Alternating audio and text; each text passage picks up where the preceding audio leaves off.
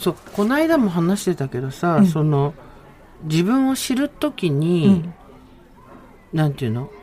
どうしてもさ自分を知るっていうと反省とくっついてくんじゃん。反省？イコール自分を知ることイコール反省みたいな。あ嫌なとこ良くないとこをそうそううんうんうんそう知るみたいな、でもそうじゃなくて、うん。足りないどこが満たされてないかっていうのを探すって言ってたじゃん作ちゃんが昔。そうだね。うん。だ私はすごいそれなんかはあってなったのそっか。どこを満たされてないかを探すってうん。言われてみたらおっしゃる通りなんだけど、うん。でも結構やるの怖いことだねとも思った。あそうなんだよね、私もうこれデフォルトのやり方でさ不満を見つけてひっくり返すとかさ、うんうん不安を探して捕まえるとかさ、そういうなんかちょっと悪趣味。不安警察。不満ポリス。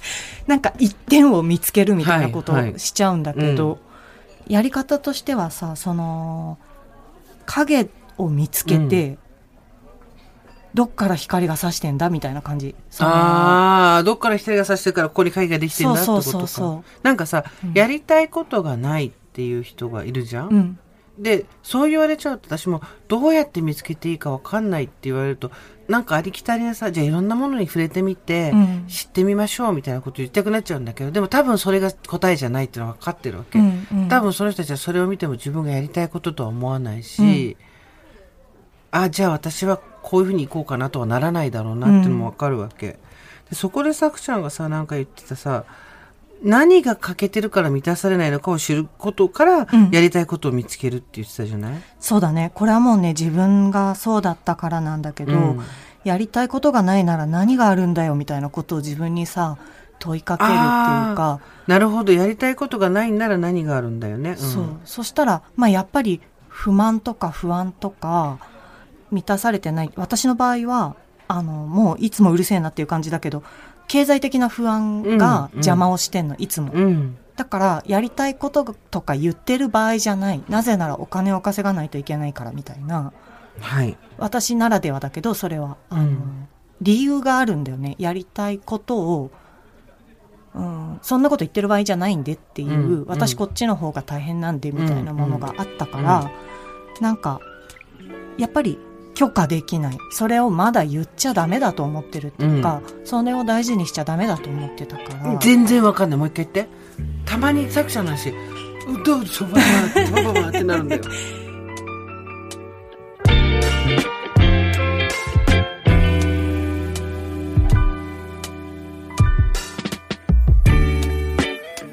23年前からですかね。いろいろあってたわいない話雑談をすることがなくなってたんです。それまでは必要なことだけをやり取りするのが効率的なんだと思っていました。失わないと気づけないことって本当にあるんですね。これは雑談の人桜林直子とコラムニストジェーン・スーの雑談番組。喫茶店でたまたま隣に座った人たちの話が耳に入ってきたなぁくらいの感じでさくちゃんスーさんの話を聞いてみましょう。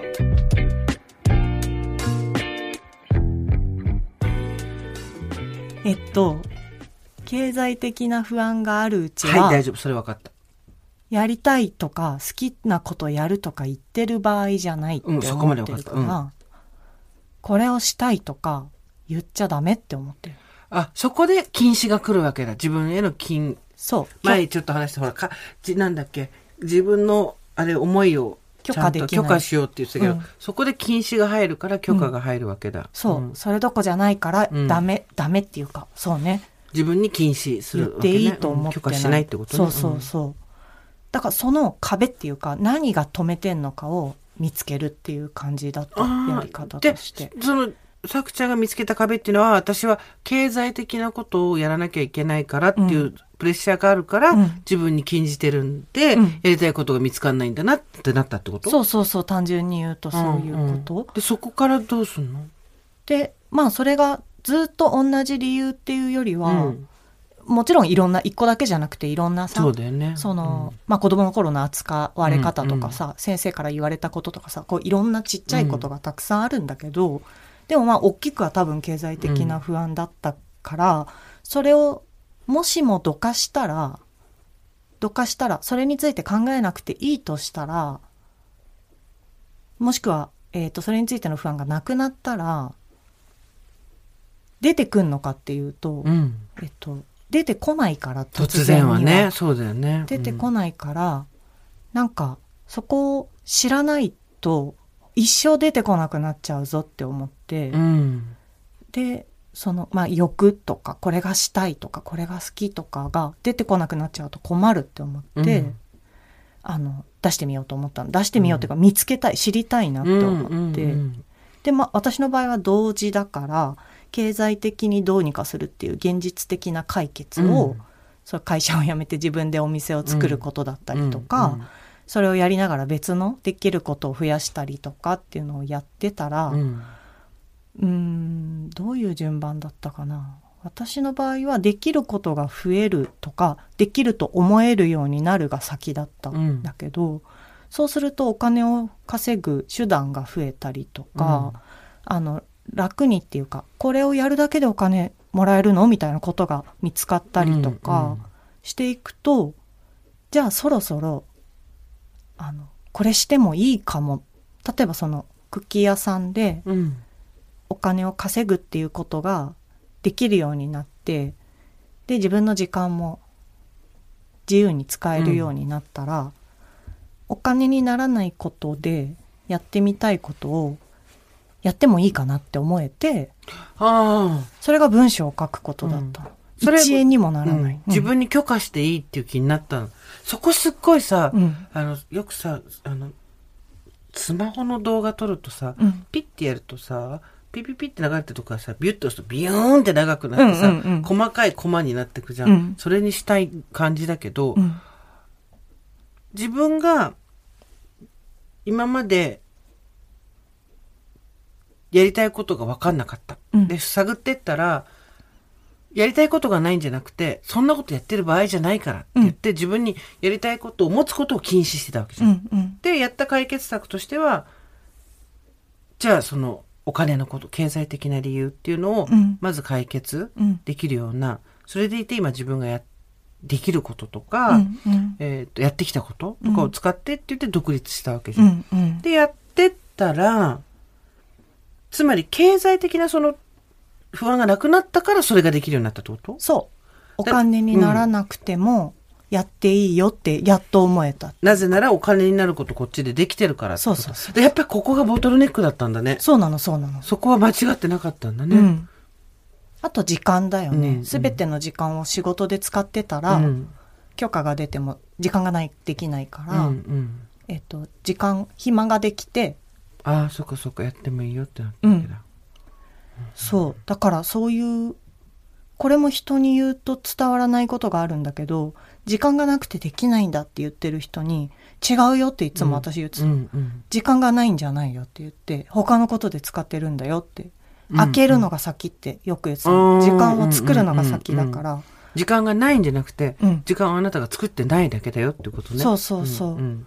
だから時間は増えないから開けるんだよって言うんだけど、うん。その考えかもしれない。まず余裕を作るじゃないと湧いてこないよみたいなことがで思ってること全部逆っていう場合あるかもね。うんなんかこれ絶対、私もノなんかノートに、ノートってあの、インターネットのノートじゃなくて、普通の紙のノートに書きながらし,、ないとう、ん忘れちゃう、忘れちゃうとか分かんなくなっちゃう。だって、逆なんだもん、いろんなことが思ってた。時間がないんじゃなくて、うん時間を作ってない。うん割り出してない、編み出してないってことでしょ、うん。とか、やりたいことがないんじゃなくて、自分をやりたいことがあっても、それを禁止してるうん。自分がいるからとか、うん。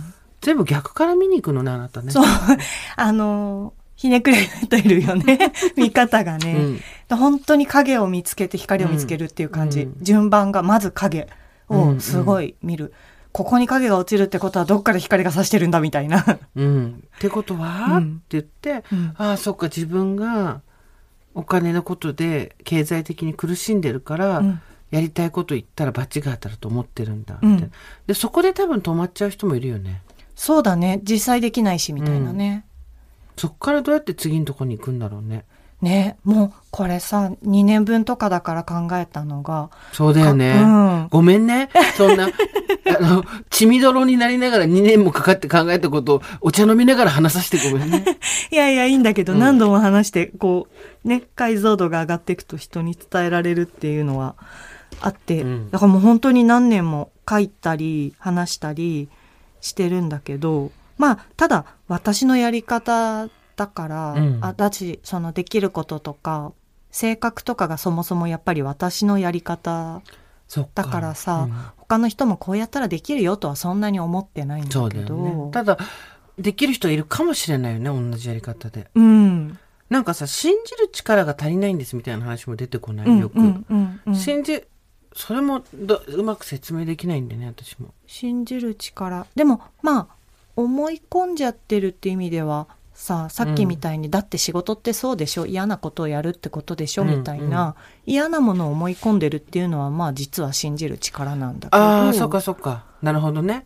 うん、自分のことをなんか信じられないってことを信じてるってことだね。そうそうそう難しいね。難しいよね。ね、いやまあ嫌なことを信じてるっていう感じなんだけど、うんうんだその力をさちょっとずらせばさえもしかしたら私もできるかもしれないって思えるよううんに、うん私みたいに結構なハードな無理ゲーでもうん。こうやったらできたよってすごい時間かかったけどんできたよっていうのを聞いたり見たりしたら、え私ももしかしたらできるかもしれないってうんうんうん思う人がいたらいいなと思ってて、だよね。だからそれで信じるうん信じろとは思わないけどな信じる力ってどうやって増やすんですかっていうのはたまに聞かれる。そっか、うん。強いもんね私はね。信じるうん力がね、あの、山が動くぐらいの勢いで信じるからね。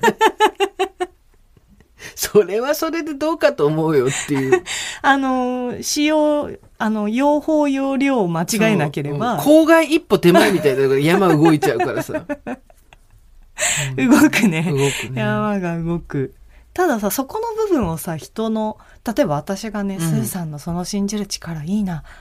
私にもそれがあればっていうのは、なんか別人になりたいって言ってるまあのとそうね同じだから、うんうんそれは思わないようにしてるんだよな。なんかいいところは盗みたいっていうか、いいな、それできてって思うけど、うん私だったら、なんか、どうすればいいかなっていう感じだよね。いいなで終わっちゃうと、お互い辛いよね。いいなと言われましても、ねみたいなね。なんかさ、いいなっていうところまでいけたら、でも、3割ぐらいはもう終わってると私は思ってて、うんうんうん。なんかその、好奇心を持てるかどうかっていうのはすごく大きいじゃん。うんうん。人の人生とか、うん。何に関してもそうなんだけど、自分自身に関してでも、さっきから話してるのって、さくちゃんは基本的に自分に対しての好奇心があるっていうことじゃない？そうだね。本当だね。その好奇心を持つっていうことがまたハードル高い人もいるみたいだね。興味好奇心ね、自分にまあそうだね。自分に対してなくてもいいけど知りたいとか。それってさっき言ってたこの光サーチライト理論じゃないけど照明理論からいくと、うん。好奇心を持たない。つまり好奇心っていうところに影が落ちてるんだとしたら、うん。別のところから光が当たってるからそこに影があるんだよね。好奇心が好奇心を持てないっていうそう、うんうん。っていうことには理由があるわけでしょ。そうだろうねでそれはそのでその理由をみんな私は怠惰だからとかうん。もともとそういう人間だからとかって言ってんだけどそうじゃなくて、どっかから日が差してるから、うん。もしくは日を遮ってるものがあるから好奇心とこに影を落としてるわけだから、うんうんうん。そう考えると好奇心を持てない理由っていうのがどれが自分に一番しっくりくるか探した方がいいんだろうね。そうだね。そもそも好奇心を持っても、うんと、それが結実した経験がないとか、嫌な思いをしたことがあるとか、うん。あとその好奇心自体を持つことをちょっと恥ずかしいことだって教えられてきたとか、うん。そもそも好奇心ってなんだとか、うん。なんか、好奇心があったら、うん。結構何でも動くよなと思ってて。そうなのよ。まあもともとないっていう子供はいないと思うから、うんうんなぜかあるみたいな感じじゃそうないだね、うん。どっかでなくなっちゃうんだろうね。うん、邪魔されたり、うん。奪われたりはすると思うけどね。もともと私には好奇心があった、うん。えっ、と、楽しい思いをすることに対してうん貪欲だったっていう前提をうん一回立ててみるのはありかもね。そうだね。だって生まれてきた時から、あ、すいません、ちょっと、今出てきてよかったですか？あ、じゃあ一泣きさせていただきますみたいな子いないわけじゃん。そうだね。基本的にはニャーって泣いて、キャッキャキャッキャってなるところまではあるじゃん。うんうんそこからひどい思いをしたりとか、うん。辛い思い出になったりすることはあるけどう、ん。もともと生まれた瞬間にはそこそこ好奇心もあって、うんえー喜ぶうん。ことが好きなうん赤子だったっていう前提からスタートすると、うんどこでこうなったかっていうのは見てきたらわかんのかな？なんか、イベントがあんのかな？それぞれに。私ほら子供をさ、育てながら、うん。まあかなり、あの、大規模な実験をしていて、うん。で、好奇心だけは邪魔しないみたいな、その、うんうん自分の中の信念っていうか、うん。子育てのこと何もわからないけど、うん。とにかく好奇心だけは邪魔しないっていうのがあって、うん。で、その自分が欲に蓋をしてきてしまったっていうのをさ、後から剥がすのが結構大変だったから、うん。まあ蓋をなるべくしないよううに、ん。と思ってたから、ちっちゃい時から子供に、あの、どうしたいのとか、それ楽しいのとか、うん。それが嫌なのって、私に伝えてってことをずっとやってたの。うん。そしたらなんか、あの、その、まあ、結果っていうか、まあ、一応二十歳だからもう言っていいと思うけど、うん子供が二十歳だから、彼女は二十歳までの間に、ずっと自分が何が好きで、何をしてると楽しくて、何が喜びかっていうのを知ってるんだよね、ずっと。ああ、言ってきたからね、他人にね。うん他人とか親にね。うん。わかんなくなっちゃったっていう瞬間がない。なんか、うん3個あってどうしようみたいなことはあるけど、うんうんどれを選ぼうとかはあるけど、何が楽しいかわからないみたいなことを見たことないんだよね。うん。いつも、ああ、忙しい、あれもこれもやりたいみたいな感じで、うんうんすごい羨ましいんだけど、うんそれこそ。だからやっぱり邪魔さえしなければ、好奇心が、なんか出てこなくなるみたいなことってないんじゃないかなと思ってて。だから、まあきっと、誰かの言葉とかだよね。出てこなくなっちゃう。今日はここまで。来週も二人の雑談に耳を傾けてみましょう。さよなら。